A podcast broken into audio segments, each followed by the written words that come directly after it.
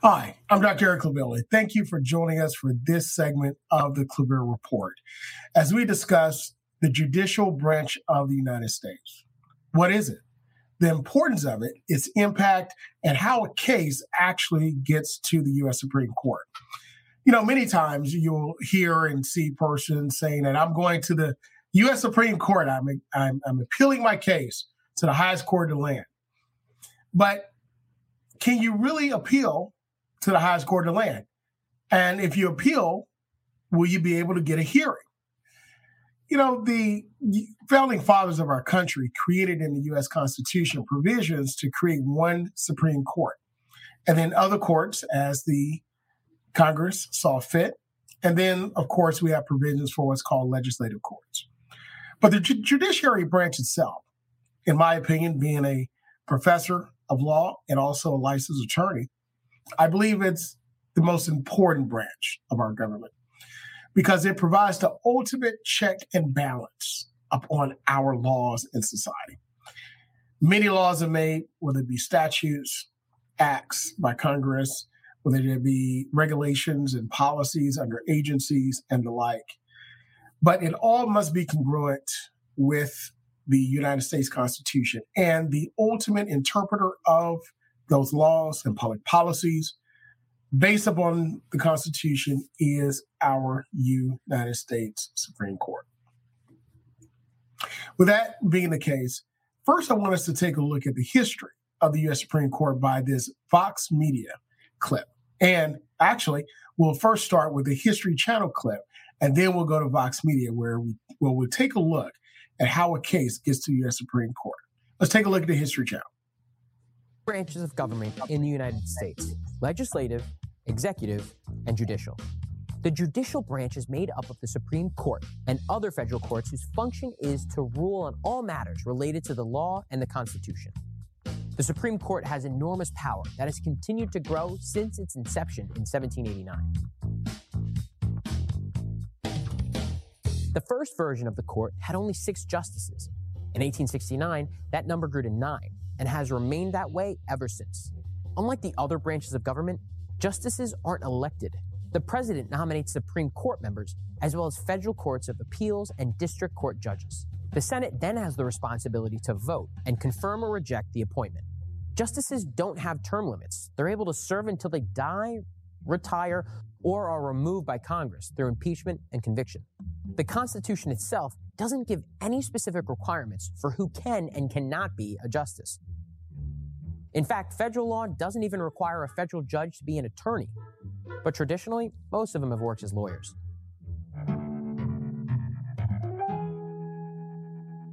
And when it comes to the power the Supreme Court wields, the Constitution is again pretty vague. Section 1 identifies the Supreme Court as a third branch of government, and it empowers the court to decide cases. That's pretty much it. Section 2 touches on jurisdiction, and Section 3 spells out regulations around treason cases. There is no mention of interpreting the constitutionality of the laws, the very thing the Supreme Court is famous for today. So, how did the Supreme Court get that power?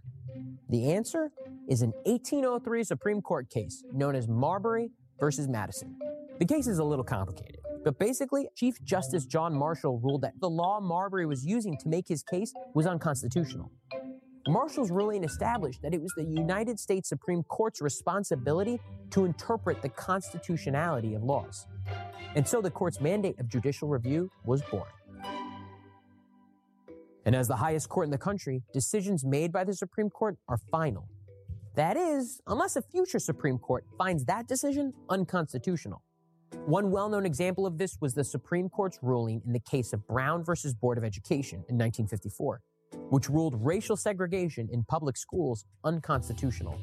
This overruled the Supreme Court's 1896 decision in Plessy versus Ferguson, which had legally protected segregation as separate but equal. When the Supreme Court makes a ruling, all other courts must follow this precedent. Unlike the president or Congress, courts only act if someone brings forward a valid case. And unlike the legislative and executive branches, the judicial branch operates outside of elections and voter input.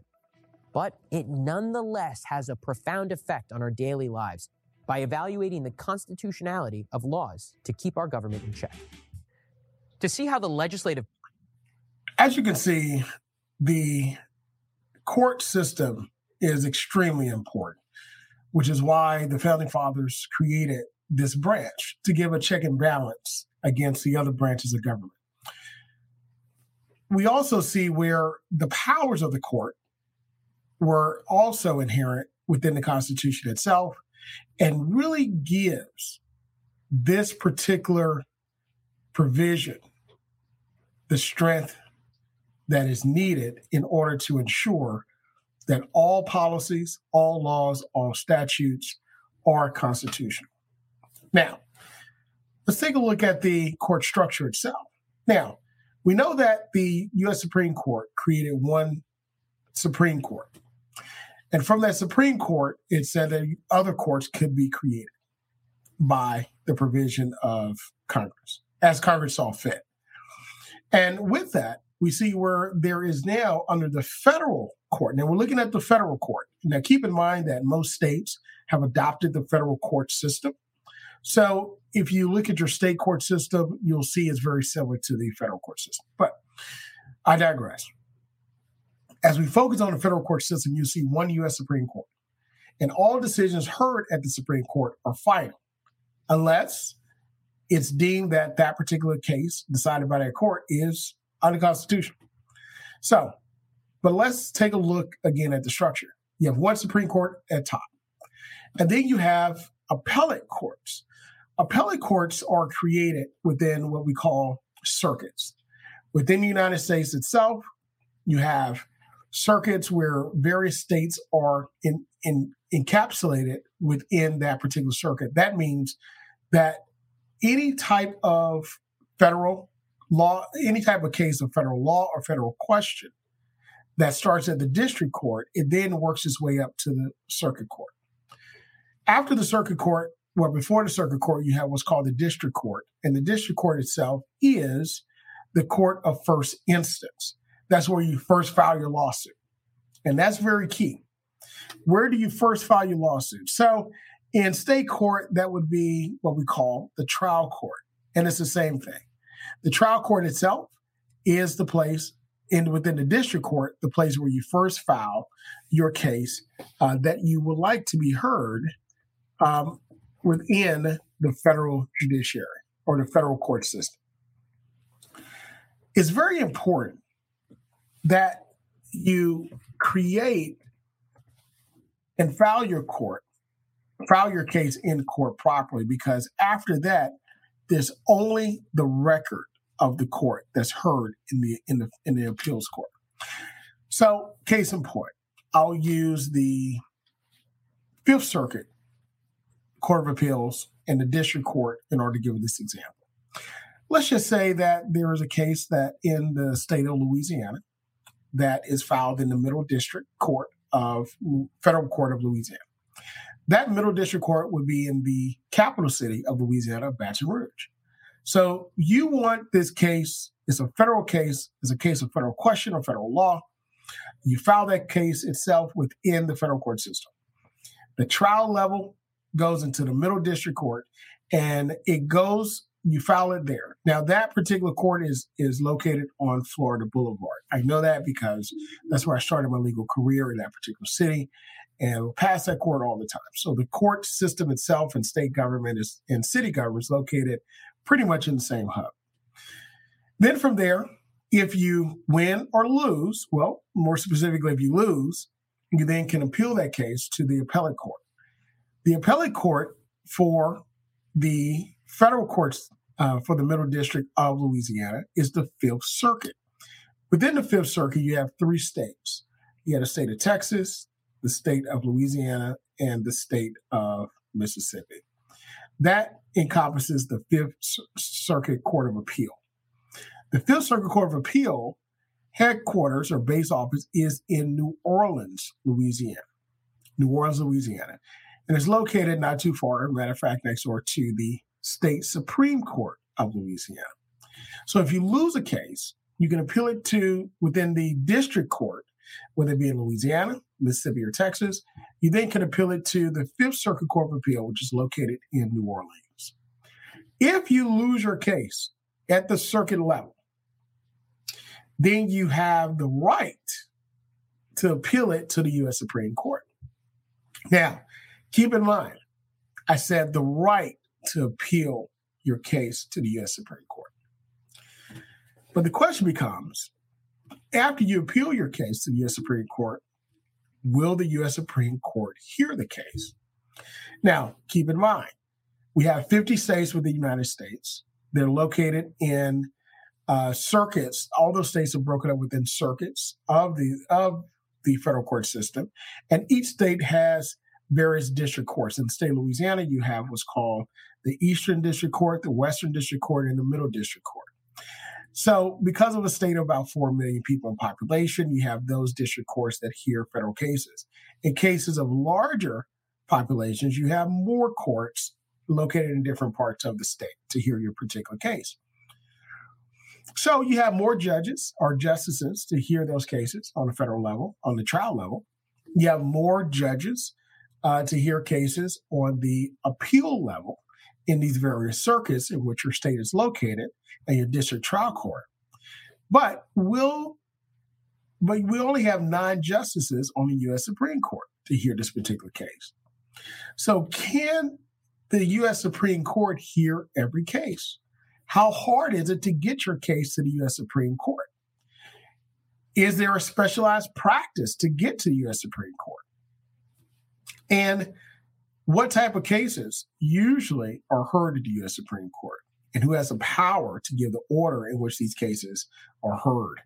Now, before we look at how a case gets to the U.S. Supreme Court, I want to talk about the different levels and the importance of ensuring that all evidence is entered into the trial portion of your federal case or state case. But again, we're looking at the federal level only evidence submitted within the trial court of first instance, or the court of first instance, which is the trial court in federal court, will be considered on appeal. Only the evidence that is input on the record, on the record, is is seen on the or heard on the appeal level.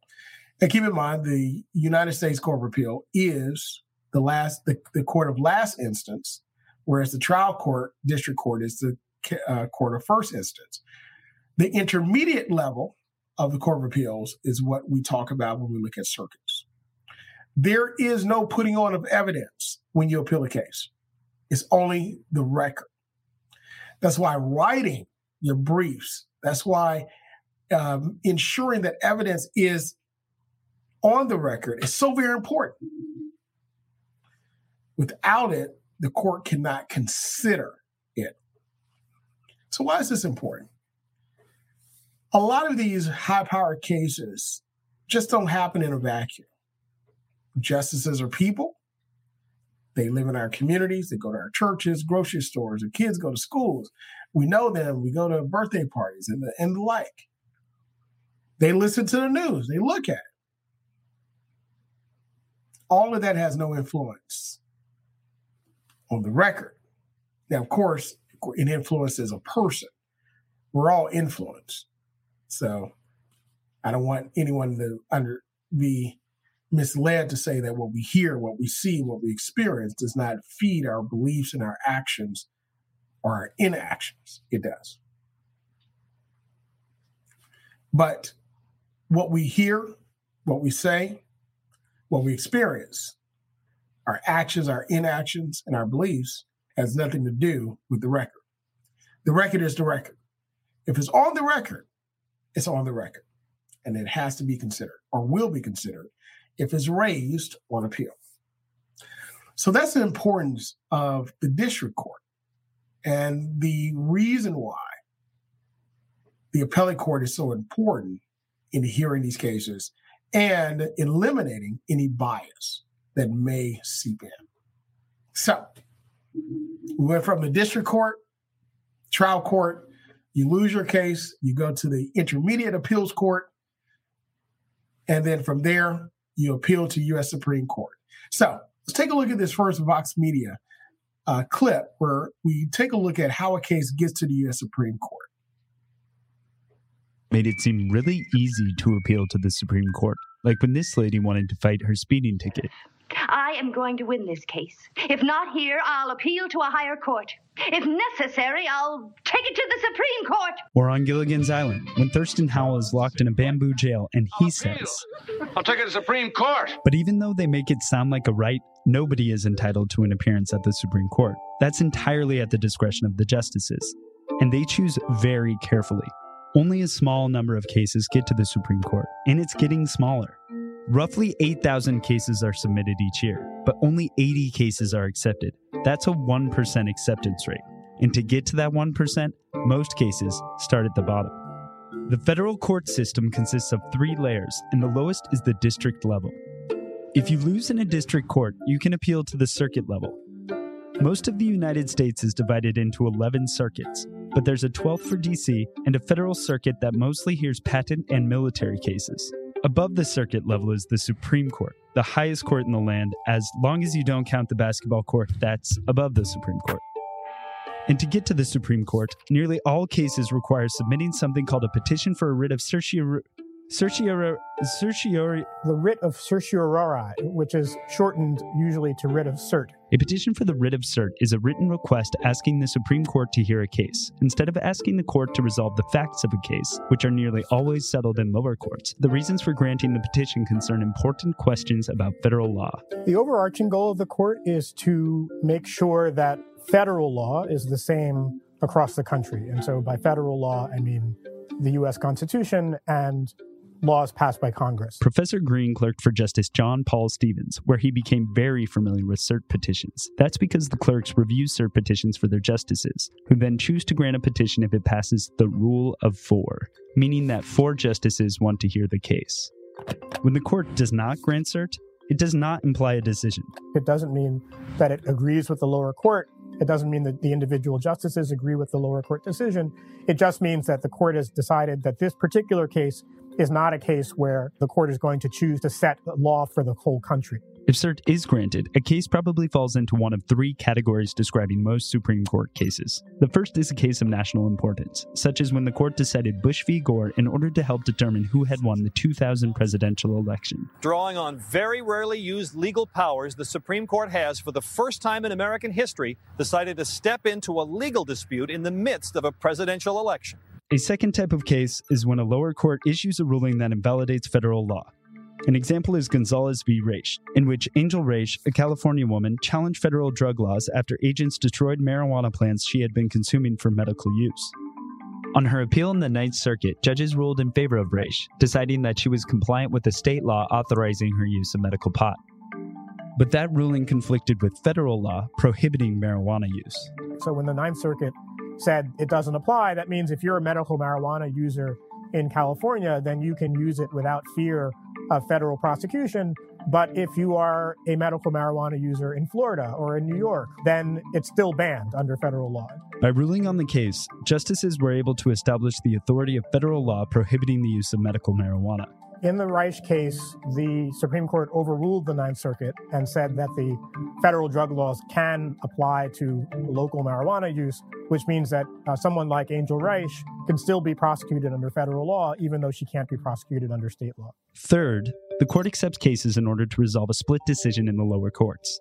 This happened in the case of Obergefell v. Hodges, where a Sixth Circuit ruling that banned same sex marriage conflicted with rulings in other circuits that had upheld the right to same sex marriage. The oh, Obergefell was someone living in Ohio who wanted to marry his same sex partner and was not permitted to do so under Ohio law.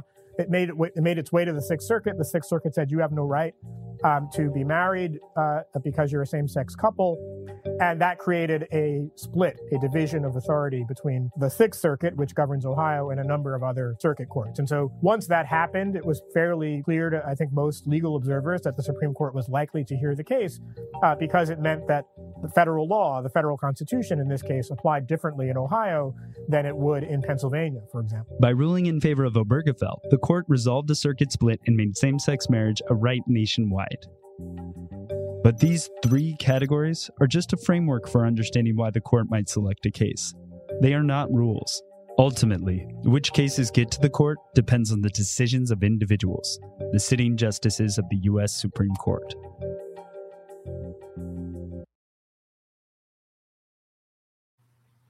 So, as you see, it's extremely hard to get to the U.S. Supreme Court to get your case heard. Over 8,000 cases, over 8,000 cases are appealed to the U.S. Supreme Court every year.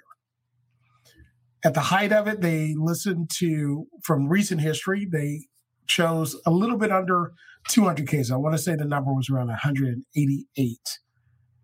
But the on, with recent history, they've chosen less than 100 cases to hear. That means you have less than 1% of 1% chance of getting your case heard in the U.S. Supreme Court. That's 94 district courts within the United States of America. 94. Where persons file cases in federal court all across this country, and they're able to appeal it to 11 circuit courts in the DC Circuit 12 and what's called these specialized courts. Uh, court where we have, we have Veterans Affairs, you have Tax Court, you have U.S. Claims Court, and the like. And you can appeal cases that are specialized to those specific courts. And then if you lose there, you could then appeal to the U.S. Supreme Court, 8,000 cases over that amount. But in recent history, less than 100 have been heard. So, what the three reasons why the U.S. Supreme Court will hear those particular your case, a case of national importance, a case of question of federal law that has a monumental impact upon society, especially at that time, because timing is a very important factor in when the justices do hear cases. And then lastly, where there are split decisions amongst the appellate courts within the United States. So, in looking at those examples, we find where the Bush v. Gore case was heard. That was a case that was decided 5 4. 5 4, for those who remember back in 2000, the hanging Chad, where persons would poke holes in their ballot. And maybe the, the, the hole or the perforated hole or was called the Chad wasn't out all the way. So you really couldn't, the machine couldn't read it as properly. And that Florida decided that race, but it wasn't so much Florida, it was five justices decided Bush v. Gore. So all the appeals were kicked out. All of the court challenges were kicked out, and the U.S. Supreme Court decided the election because it was very important for the United States to ensure that we had a president in the proper time and that the law that was utilized to interpret that particular provision of the Constitution was utilized properly. Now, you have many scholars that will look at that particular case and say the Supreme Court maybe overstepped, but they definitely had the right to do it. And they did. And we had eight years of George Bush after eight years of Bill Clinton and all that happened during that time period during President Bush's administration. So then after that, we now take a look at the case of federal law. There are many provisions or many federal laws that persons appeal, because again, the only way you can appeal, you take a case to the U.S. Supreme Court to the federal court is a case of of federal question or a case of federal law. Federal question of fact or law. That's it. Uh, is U.S. 18 USC 1331, 1332. Those are the federal uh, statutes in which you can say, I want to bring this case to the court. Now, there are other provisions around that, but primarily it leads back to question of uh, federal law, question of federal question uh, of, of fact, right? So, with that being the case, if there is a federal law that's at question, then and it has an impact on society at that time, the court will hear it. But there are a lot of federal questions of federal law that the Supreme Court does not hear because they feel is not important at that particular time. And, and there is a provision uh, called Burford Doctrines where the court will not hear a case because either it's not right at the time or the, the, the question is mute or they'll what's called punt. They'll punt the issue to the legislative side or maybe a political question that they feel that they shouldn't really get involved in and allow the people or the political side of the branch, which is the uh, legislative side and also the executive side, duke it out or, or come to a conclusion until it comes back to the Supreme Court to decide the question of law or fact. So we see that there it's all about timing. And then lastly, we take a look at the split decisions. So you have some circuits of our country, some federal circuits that have various states encompassed within that circuit that we believe are more liberal, more conservative, or more mainstream. So that means that the same law that's written on the piece of paper that's transmitted across our computer screens can be interpreted differently by different justices on various federal circuits. Think about that. Same law, differently, interpreted differently depending on where they are. So, in, in states that encompass, uh, in circuits of the Ninth Circuit that encompasses states such as the state of Washington, Oregon, and California, and Nevada, which are seen to be more liberal than states in the traditional South or, or in the Midwest, can look at a provision a federal law and say, hey, I believe this. And states such as Kansas, Iowa, Nebraska that are in the circuit, or Fifth Circuit of Texas, Louisiana, Mississippi, or even the Fourth Circuit that encompasses South Carolina, North Carolina, Virginia, Maryland, can say, hey, I see it differently. You could have an interpretation of that same law from the perspective of those justices whose philosophy on the law or interpretation of the law uh, is much different. So, therefore, the U.S. Supreme Court steps in and will decide that particular case. So, we see that it's very hard to get your case to the U.S. Supreme Court just by sheer numbers. But I want to talk about the specialized practice lastly. Now, in order to take a case to the district court, it has to be, you have to have a trial lawyer. You have to have a lawyer that knows trial procedure, that knows how to proffer evidence, and knows how to uh, write uh, briefs, all of that. You got to have it. Without a trial lawyer to take your case to trial, then you're um, you're not going to fare too well because it's a specialized area of law, just like with physicians. You know, you can have someone who's a ENT, uh, ear, nose, and throat physician, a pediatrician, uh, someone who is a podiatrist. These are all different specialties. And if you switch them up, then they're not going to be as effective. They may know a little something, but they're not going to be as effective. So you can't have a transactional attorney or a tax attorney as a trial lawyer on an issue of federal law, federal question. You just can't can't do it. So to be effective, you need a specialized set of skills. Then you go from the trial session, trial level to the appeals court. Usually a trial lawyer will appeal a case or can appeal a case. I'm not going to say will, but can. But mostly if it's a federal case, you need a specialized appellate lawyer to appeal that case to the appellate court to be effective. Why is that? Because now you're looking at the record. There are no more witnesses, no more evidence, no more rules of evidence, no more uh, discussions before the judge, no more objections on the record. None of that. No voir dire, no jury pool, no jury questions, no pretrial order, none of that. Now it's the record. So you need someone who's skilled at reading the record, dissecting it, putting it in an appellate brief, which for the most part, when you're looking at an appellate brief, it is possibly a mini novel.